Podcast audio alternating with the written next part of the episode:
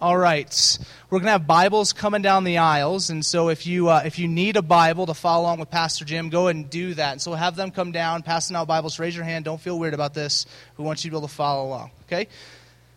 Let me introduce you, Pastor Jim. Pastor Jim Mullins, come on up here. He is the pastor of, of something good. I don't know his official title down in Redemption Tempe. Um, how many people? Are there anyone here from Redemption Tempe right now? Yeah.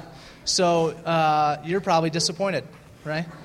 They're like, we came all the way up here to see you, Vince, uh, and now Jim again, right? Uh, right? But no, Jim is an incredible friend of mine, and here's what's interesting: we. Um, we, we saw that this in our, in our preaching calendar was an open Sunday for us. We had an opportunity to preach on anything we wanted to preach on. And, and I had some ideas personally what that would look like, but the more I thought about it, I was like, man, it would be incredible on Labor Day weekend, on a weekend where we celebrate labor and work, to allow who I think is the guru of vocational ministry, or that's not right, the guru of how to do uh, work well, right? How to do this idea that God loves all vocations equally and use them all equally in the redemption of the world. What we talked about last week in our All of Life interview. So, um, Jim has formed our church significantly. If you've learned anything about gospel and vocation, he's been a huge part of it.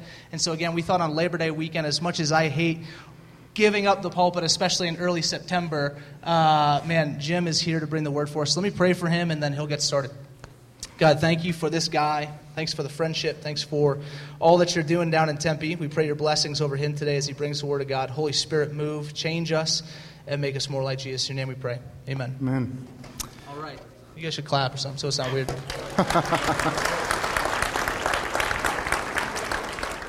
well, it's good to be with you, Redemption Flagstaff. Um, you should know a few things before we get started today. One is that we at Redemption Tempe have tremendous affection for you as Redemption Flagstaff. We think about you and pray for you often. And uh, in all seriousness, I often wake up in the middle of the night and pray for Northern Arizona and for Flagstaff. So it's cool to see the fruit of those prayers here in this room. The other thing you should know that while we are talking about work on Labor Day, and that's very appropriate, it wasn't until I was like 20 years old that I realized that Labor Day wasn't about just celebrating women who give birth to children and those sorts of things. So, so I'm a, I'm a bit of a knucklehead and I don't know too much, but I figured out that Labor Day has something to do with work. So today we're going to talk about work. In particular, I'm going to give you a theology of work primarily rooted in Genesis 1 and 2.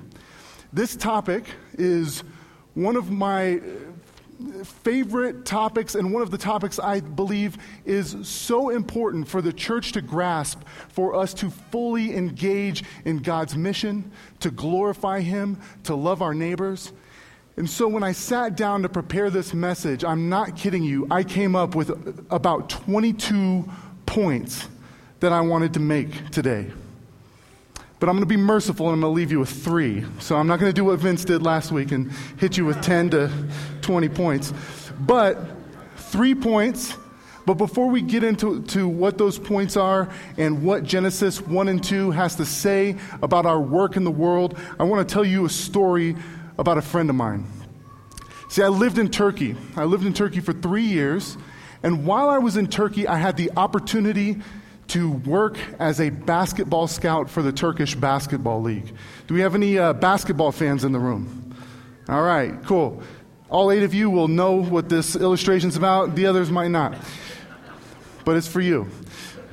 In Turkey, the Turkish Basketball League is like a step below the NBA. So the 12th or 13th player on any given NBA team is about two years away from going and playing in Turkey and uh, living their life there. Now, it's not a bad existence. You, get, you can get paid millions of dollars, hundreds of thousands of dollars to play, and it's a very competitive level. Allen Iverson has played there, and Dominique Wilkins, and all these guys, when they get old, they go play in Turkey.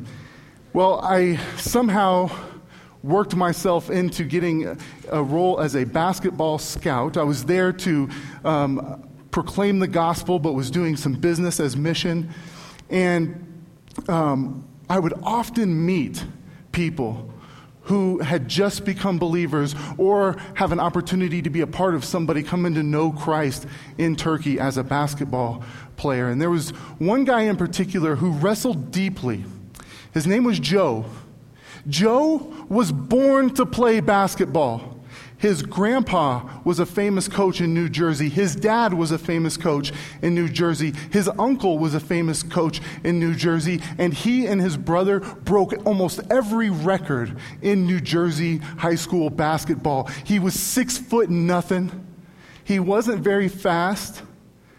He wasn't very strong, but he had mastered the craft of shooting a basketball. He was 90% free throw shooter, could hit three pointers like you wouldn't believe, and it was fun to watch him play. There was one game that I saw, it was an elimination game in the playoffs. If they won the game, his little team from this obscure, small little town would beat the big city team with all the money, and they would advance to the next round of the playoffs and he played incredible. He, he scored 30 something points. He dominated the game, and it got down to the last seven seconds. His team was down by three points, and everyone knew that the ball was going to him. They inbounded it to him. He started dribbling up the court. They double team him. One guy's six foot seven and foam coming out of his mouth. They were trying to shut him down. He dribbles to the right. He crosses over to the left. Five, four, three, two. He leans in, gets a little distance, and from about 40 feet away, shoots a three pointer that felt like the ball was in the air for about 90 seconds, and then nothing but net. They win the game. Everybody's fired up. They rush the court. They're going to the next round of the playoffs. Now, here's the thing after the excitement wanes, this was a very thoughtful guy. And he was wrestling deeply with qu- questions of why does my work matter? I'm just playing a game of basketball. Should I quit being a basketball player and really follow Jesus and go be a pastor or a missionary or start a nonprofit? Why does this game of taking this little rubber ball and bouncing it up and down and throwing it through a little net, why does it matter? And if we're honest, many of us have that question in our mind as well when we engage in our work. We're asking, why does my work as an insurance salesman matter? Why does my work as a janitor matter? Why does my work as an IT manager matter? And it is so important that we answer this question for this very reason 90,000 hours of our lives will be spent working, not leading Bible studies, although those are really good, not, not praying or reading your Bible or singing worship songs. Those are all very important parts of life, but you're going to spend 90,000 hours doing something else. So that's the question I want to answer today as we look at Genesis 1 and 2 the question of why does work matter? Now, there are several potential ways that you could answer that question that would be incomplete or wrong. It would come from a wrong worldview or an incomplete worldview. And let me give you some of those. Some might say work matters. Well, not all work matters, but fulfilling work matters. That the aim of life is to go get a job that makes you happy and uses your gifts and abilities and has a lot eh, where you're having the most fun. And we often tend to bounce from job to job to job looking for that one fulfilling job. And it's good that we put our gifts and abilities to use, and it's good to find satisfaction in our work, but that isn't the whole story. Another reason people might give is they say, look, it pays the bills. They send me a paycheck when I'm done working. That's why I work. Forget all your theology of work mumbo jumbo. I need money at the end of the month so that I can go like buy stuff at REI and go hike mountains and those sorts of things. And it is true that you, it is right for us to work so that we can get paid and that God uses our work to provide for us and our families, and provision is very important, but that's not the whole story either. Other people might say sacred work matters. That there's a particular type of work the work of a pastor, the work of a missionary, the work of someone who starts a nonprofit that has like a really good hashtag like end poverty now or something like that. That work matters. And the rest of us, we just do work to financially support them because we're not quite spiritual enough to be at that level. And that does not reflect the biblical story as well. It reflects a truncated version. And then some might say work matters because it's an opportunity for evangelism. It's an opportunity for me to share my faith and it puts me in contact with others. And that's, that's good, that's not bad, but your work will never be an opportunity to announce the good news, an opportunity for evangelism until it's more than an opportunity until there is a deeper reason that you have a deep understanding of your work and how it fits into God's story and why it matters to God, so that you do such excellent work that people say there's something unique about you that I want to hear about. So, why does work matter? I'm going to make three points today. The first is that God is a productive worker. The second is that we were created to work. And the third is that we are called to work. Now, as much as I would like to go Genesis to Revelation, I'm just going to stick in Genesis 1 and 2. And there are going to be some things left out here today. But these, I think, are the, the three things that we need to get that are foundational for the rest of a theology of work. So go ahead now, if you, if you have your Bibles, and open up to Genesis chapter 1. When we look at Genesis 1, as you're opening the, the, your Bible to Genesis chapter 1, you're probably wondering what, where am I going to go with this? Because a lot of times, what people do with Genesis 1 in particular is they think that Genesis 1 is is, is mainly made for, you know, Bill Nye and Ken Ham and for their various debates on how long and creation was six days or evolution or those sorts of things. And whatever you think about that, here's something that's very clear. Genesis 1 and 2 is not about that. Genesis 1 and 2 is this polemic poem that talks about the purpose, the nature, and the creation of the world, and it is specific in the way that it challenges the idolatrous narrative stories, creation stories of that day. Like the Enuma Elish or the, the Canaanite and, and other um, pagan and Babylonian creation stories in that day. And here's what they said they often portrayed work as something that was below the gods. They portrayed work as something that hum- humanity was created to kind of be like slaves to the gods who were connected to different parts of nature. And because the gods didn't want to get their hand hands dirty and do work, they created humans. And that life for humans was fairly oppressive in doing work unless you could somehow get out of work and be more like the gods. But Genesis 1 and 2 goes toe to toe with those creation narratives and says they are a lie. That work is good because God is a worker. That, that the nature of, of, of humanity is to work. And when we're working, we're reflecting God's image. And that, that the world was meant to be cultivated by human hands because God made it that way. And so, Genesis 1 and 2, when we open it up, the first thing it says, the first thing you get, the first impression that God makes about who He is to you is that He is a worker. And that's point number one God is a productive worker. We may wonder if work is a godly activity, but the very first verse of the Bible says that it is because we see God working. Genesis 1 and 1 says, In the beginning, God created the heavens and the earth. He created the heavens and the earth. It doesn't say, In the beginning, God was chilling. It doesn't say, In the beginning, God looked over to someone else and said, You get to work. It says, In the beginning, God created. He, over six days, makes a masterpiece of the world. Day one, he creates light and darkness. Day two, the atmosphere and the oceans. Day three, land, water, and vegetation.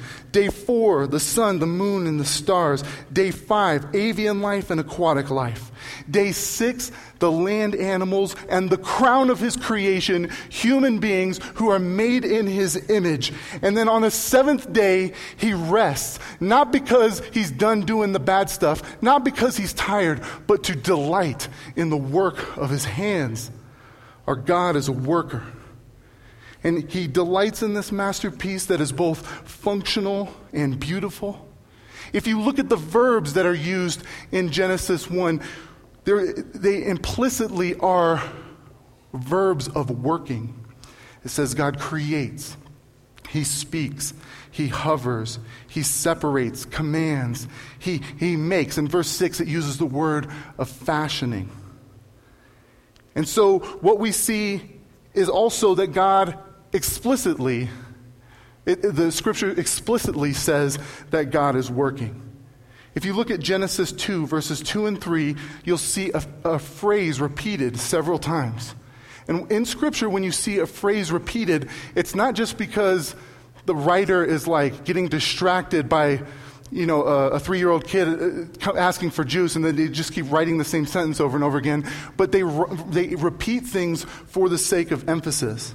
So Genesis 2, verses 2 through 3 says this And on the seventh day, God finished his work that he had done. And he had rested on the seventh day from all his work that he had done. So God blessed the seventh day and made it holy because on it God rested from all his work that he had done in creation. It is emphasizing over and over again, using this phrase, his work, which would have been scandalous in that day to suggest that there is a God who gets his hands dirty. And that, my friends, is the God that we worship. Tim Keller says this he says, In the beginning, God worked. Work was not a necessary evil that came into the picture later, or something human beings were created to do, but that was beneath God Himself. No, God worked for the sheer joy of it. Work could not have had a more exalted inauguration. Work didn't come after sin entered the world, work came with God. And it had an exalted inauguration. But the question is what kind of worker is God? When we look into Genesis 1, what do we see him doing? Well, we see that God is the great architect who perfectly crafted the world with both function and beauty. He's the great construction worker who doesn't just stand from a distance, but gets his hands dirty and actually makes stuff. God is the interior designer who created the full spectrum of colors and painted them across mountains and skies and flowers and people. He's the great auditor and quality control manager who looks over all of creation and declares it is good. He's the great entrepreneur whose enterprise called creation is sustainable and constantly creating more value. Before Steve Jobs ever made an Apple product, God made an actual Apple.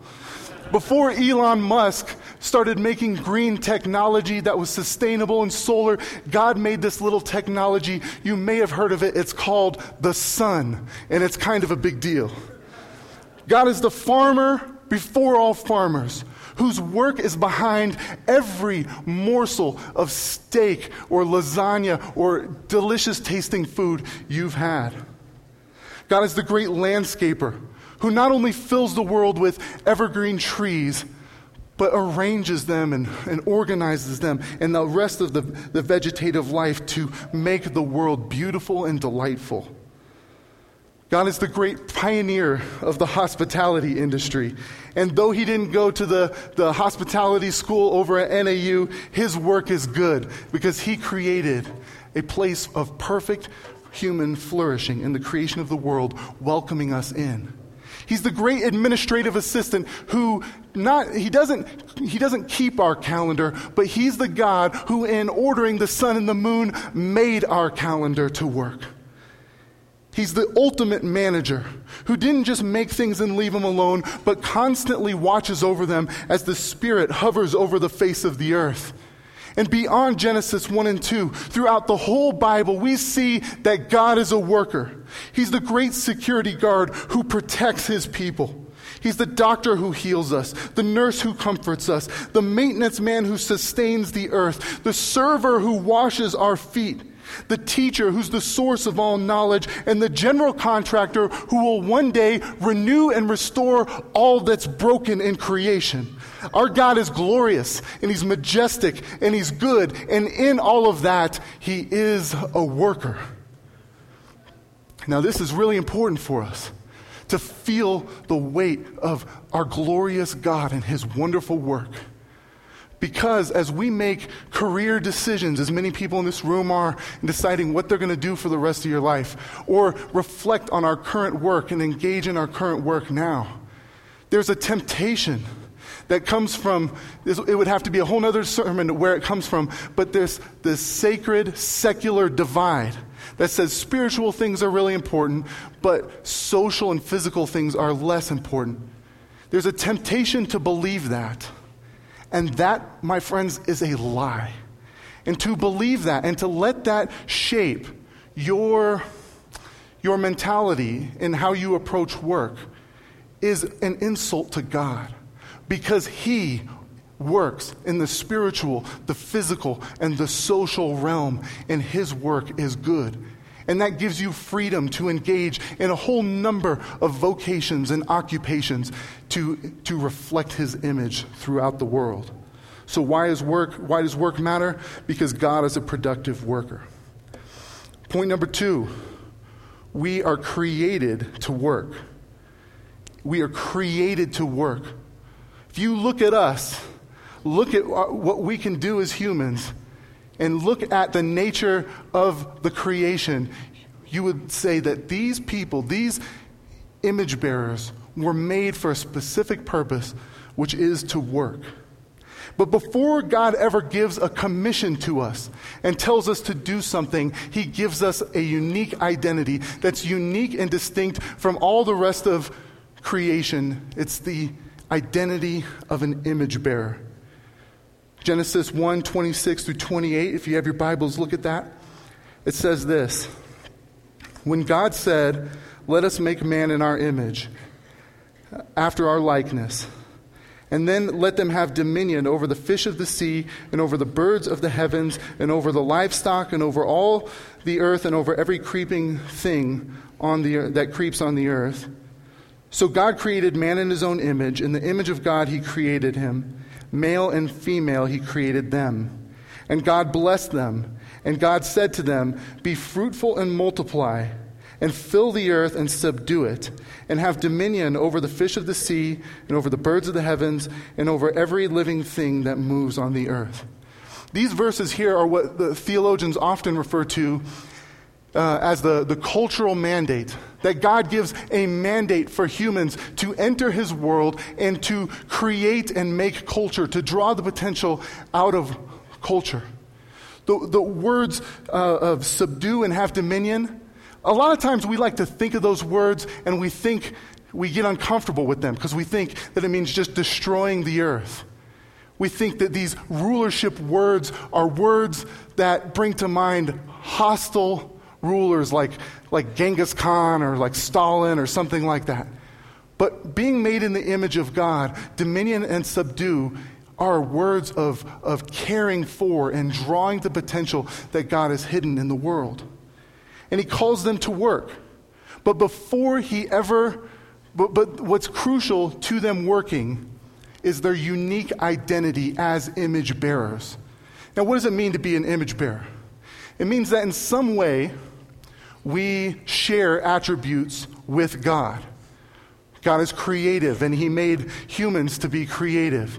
He is wise, and He made humans to be wise. We are not little gods, we're not gods, But we're not like the rest of creation either, in that we are uniquely made after the imprint of God to display what He is like. In other words, God put little mirrors in the world of humans to, where, where we engage in our activity. We show the world, we show the cosmos what God is like. We are called to reflect what He is like and who He is. It's like God putting His self portrait in the world so that when you look at it, you see what God is like. Think about this for a moment. How does God display His glory to the world? God's invisible. You don't see God.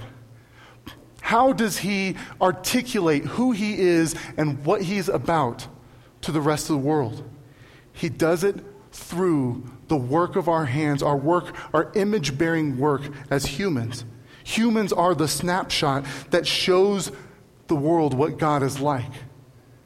So, how does God, for instance, put his creativity on display? How do we even have a reference point for creativity? We have a reference point for creativity because of the good work that musicians do as they arrange chords or stay at home moms do as they, as they wisely um, create an imaginative, imaginative place for their children. How do we have any reference for God's faithfulness? Well, God puts his faithfulness on display through my friend Andy, who's worked in the same city, in the same neighborhood, in the same job for 28 years in a row. And he shows up day after day. And in that faithfulness, you see God's faithfulness. How does God show that he is a protector? Well, think about this. God shows his protective nature through the firemen that protect the forests around us, through those people at Gore, those engineers who I don't understand what they do, but what I've heard is that they make, that they, they make a certain material that keeps rain from coming into jackets. God displays his protective nature through the work of human hands. How does God display his knowledge? He displays his knowledge through good teachers and professors who've mastered their craft and are yet humble and really understand their, their, their knowledge base well. Now, think about that. If we as a church were known for that kind of work, we would show the nature of God to the rest of the world, and the better work you do, the more of God you show, and there's an aesthetic quality to good work. When you see good craftsmanship or work well done, you lean in and you say, I want to know more about that. And before I said evangelism will never be, an, uh, work will never be an opportunity for evangelism until it's something more than an opportunity for evangelism. And if you know that you are performing the attributes of God to a world that will never read a systematic theology or maybe even the Bible, when they see that good work, they will lean in and ask questions. Let me tell you an example about, of that. So, I'm a pastor, I'm a Christian. That's a good thing that they let me up here that I'm a Christian. But there was one guy whose work was so good that it made me almost want to like become a Christian again. Like I wanted to hear the gospel again because he, his work was amazing. Let me tell you about this story. About two years ago, my wife and I bought a house. The, there was, uh, this house was great, but there was a problem with it. We started to notice that there was a crack in the ceiling. That's ne- never good news. And it was over the place where my daughter likes to play. So I thought I'd call someone, didn't think it was a big deal, but we bring them in. And we brought all these general contractors in, and they basically all said the same thing. They said, The person who sold you the house took out a load bearing wall, didn't brace it correctly, and the whole weight of the house is on this little flimsy beam, and you are in danger. $7,000, please. and we didn't know what to do. We kept calling general contractors, and finally there was a guy who came over. He looked at it, and he said, Listen, I will not let you, um, I will not leave this house today without putting up a temporary wall. You are in danger. Your family's in danger. You do not have to pay me a dime. You do not have to hire me for this job. but I will not leave this house without putting up a temporary wall. I'm not asking you permission. I'm telling you, I cannot, in good conscience, leave this house with you being in danger. And I was dumbfounded. And he, as he's building the wall, I start asking him questions. And it turns out this guy starts to talk to me about Jesus. And I ask him what church he goes to. And he goes to Redemption Gilbert. And, and this good work, the good work of his hands, if I didn't know Jesus, I would be intrigued about Jesus when I saw work like that. And what would it look like if, if all 10 redemption congregations and the other churches in the city took our work seriously and reflected the creativity, the wisdom, the power, the, the knowledge of God through the work of our hands, people would lean in and maybe never read a systematic theology, but would be able to glance the attributes of God through your work. So, my question is what does your work say about God? And this leads me to point number three. We are called to work. See, in six days, God created this masterpiece, this masterpiece of creation out of the overflow of His love. And He makes amazing things. He makes mount, mountains and pine trees and all the, the various animals and the creeping things that creep on the ground, all kinds of awesome things. But there is something pretty brilliant, something that this passage says about our work, not based on what God creates, but based on what God doesn't create in Genesis 1 and 2. What, what, what, are some things that are left out of Genesis 1 and 2 that God doesn't create? Feel free to yell it out. Buildings. Buildings. Awesome. Here's one that comes to my mind omelets. Adam and Eve didn't show up, and there were fully built houses and iPads and motorcycles and omelets already there for them with a fully populated world. No, Genesis 1 and 2 shows us a God who shows restraint. And he doesn't make every person that would ever be made, and he doesn't make everything that would ever be made, but he, he invites humans into his work of creation. In other words, he's saying, put your hands into the dirt of this world and draw the potential out of it. God doesn't make omelets, but he, ma- he hides the potential of the omelet in the chicken and invites us to go cultivate his world and draw the potential out of it. People ask the silly question, you know, what came first, the chicken or the egg? It's a dumb question. Chicken came first. The right question is should we use chives, bell peppers, what kind of cheese? Those are the questions that we should ask. And God puts the raw material, the potential of all the good things you ever experience, He hides it into creation and lovingly invites us to draw the potential out of it. Notice that in this passage, God calls every aspect of His creation good until humans come along, and then He says, It is very good the work of humans moves creation from being good to very good. Eggs and chickens, good. Omelets, very good. Maple trees are good. Maple syrup is very good. Uh, pine trees are good but the, the buildings that we make out of them are very good. Metals are good, but when in the hands of an architect or a contractor and they collaborate together, they make buildings that endure for centuries, and it is very good. God didn't create houses and shovels and boats and bicycles, solar panels, the printing press, and the automobile in Genesis 1 and 2, but He waited until our hands were available to create through our hands. And in the work that you do, you are the hands of God to cultivate His world, to draw the potential out of it, and to care for it.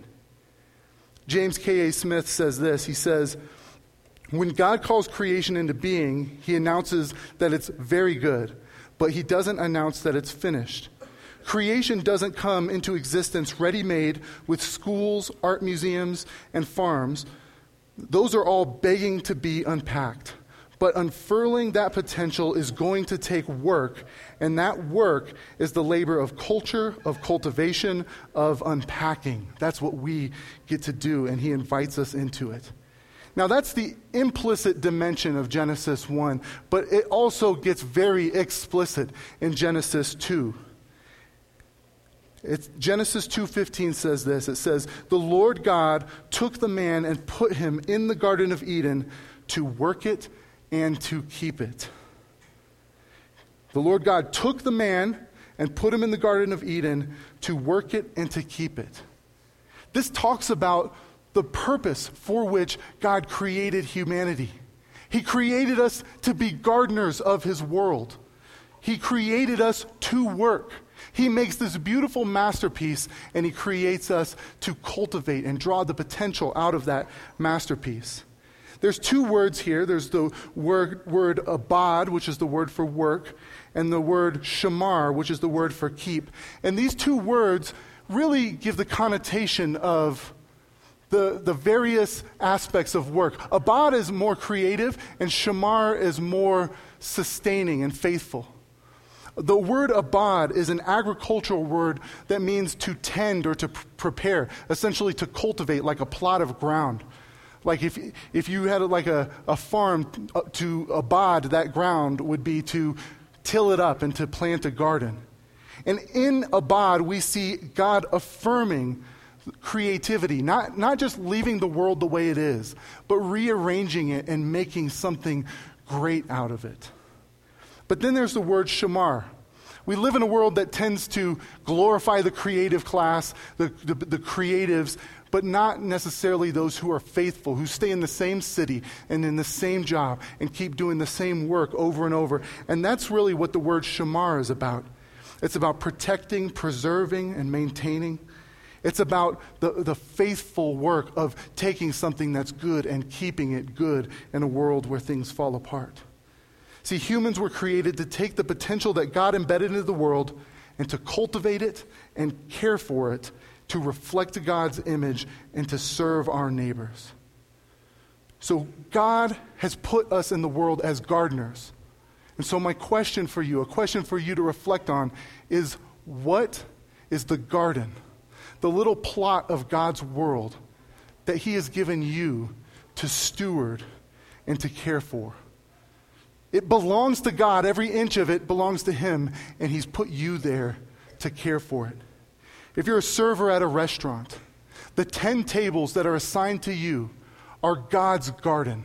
All 10 of them belong to God, and you get to cultivate that space and care for that part of God's world for His glory.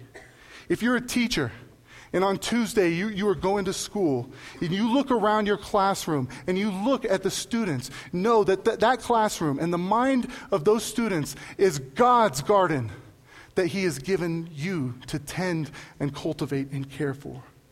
If you're a stay at home mom, that living room and the hearts of your children are your garden to cultivate. If you're a student, the textbook, when you open it up, whether you're studying biology or sustainability or whatever, you look at that textbook and that class, and that knowledge is the garden God has given you to cultivate. So, whether it's living rooms or waiting rooms, skyscrapers or scraped knees, a sound of a symphony or a jackhammer, God is the great king of creation. And He's commissioned us to be His gardeners in the world, to work it and to keep it. And we must answer the question what is our garden? So, those three points God is a productive worker. Number two, we were created to work. And number three, we were called to work. I want to leave you with this one final thing. I know what many of you might be feeling and saying right now. You might be feeling, listen, man, that's all good, but you've never been to my job.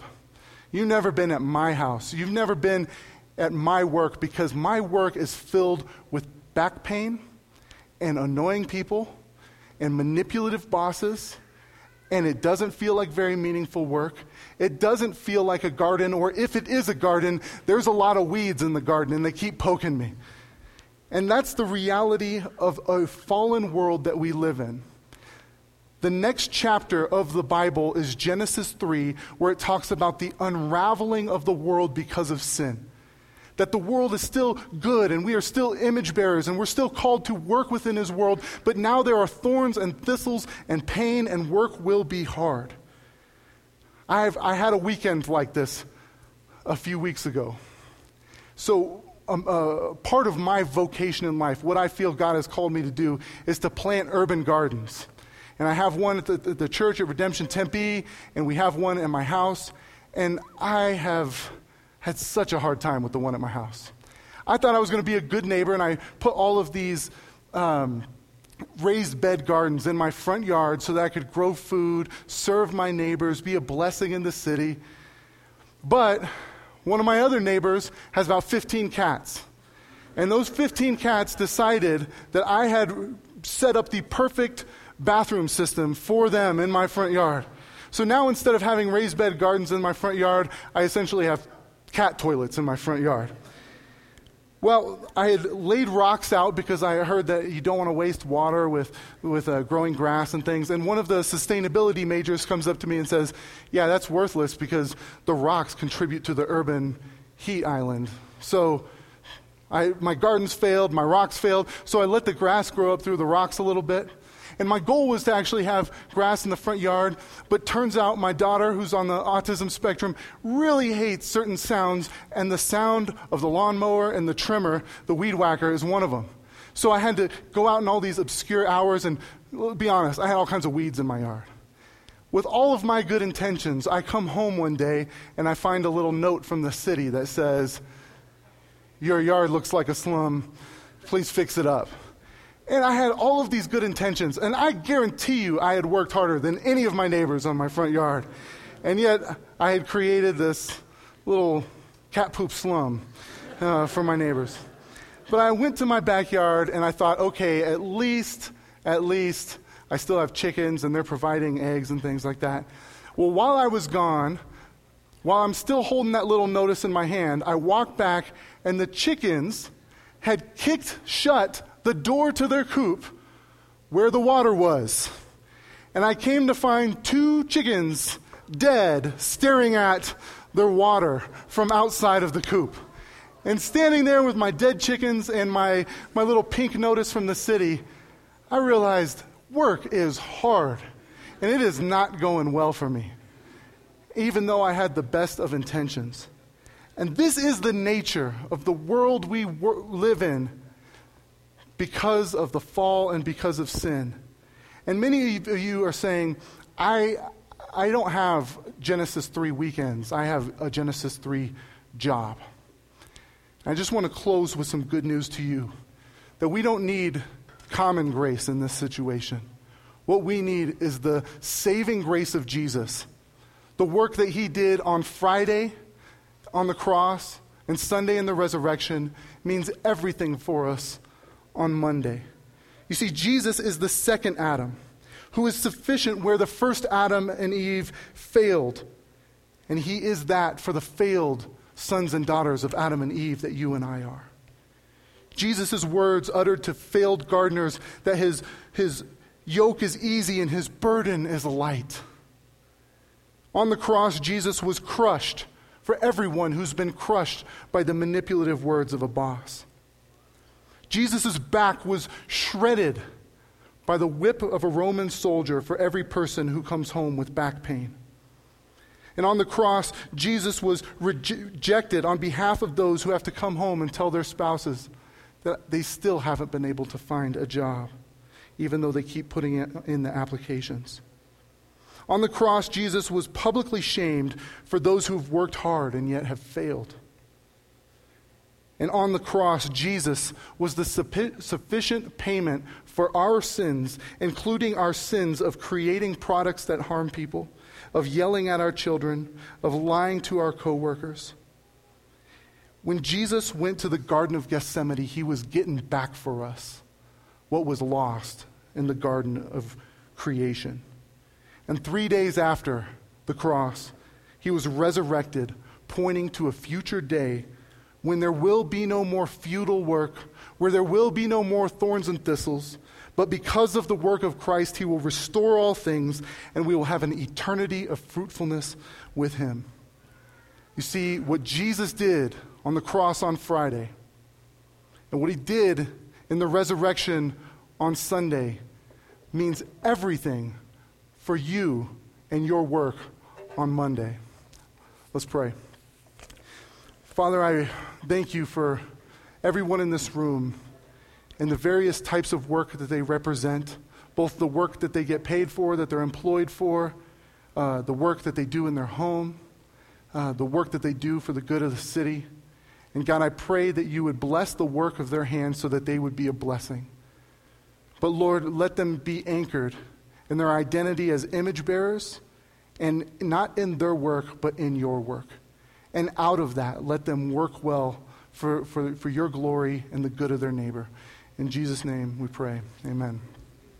So, right now, we want you to take a moment and uh, spend some time praying and reflecting. And there'll be a question up there uh, for you to reflect on.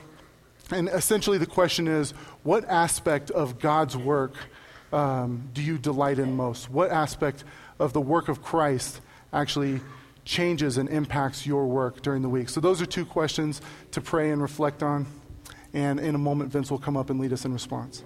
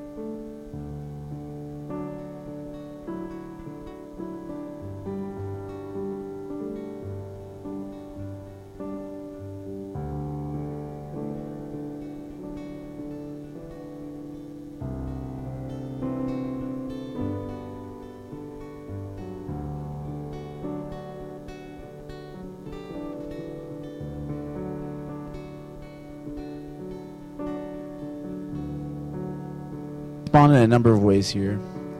The first thing we do is we sing, and we sing songs in light of these truths about God we just learned. The next thing we do is we give. We give of our tithes and our offering. There's an offering box at the top of those stairs, and there's another offering box at the top of these stairs. We give because we want to, to further the mission of Jesus in the city. We also give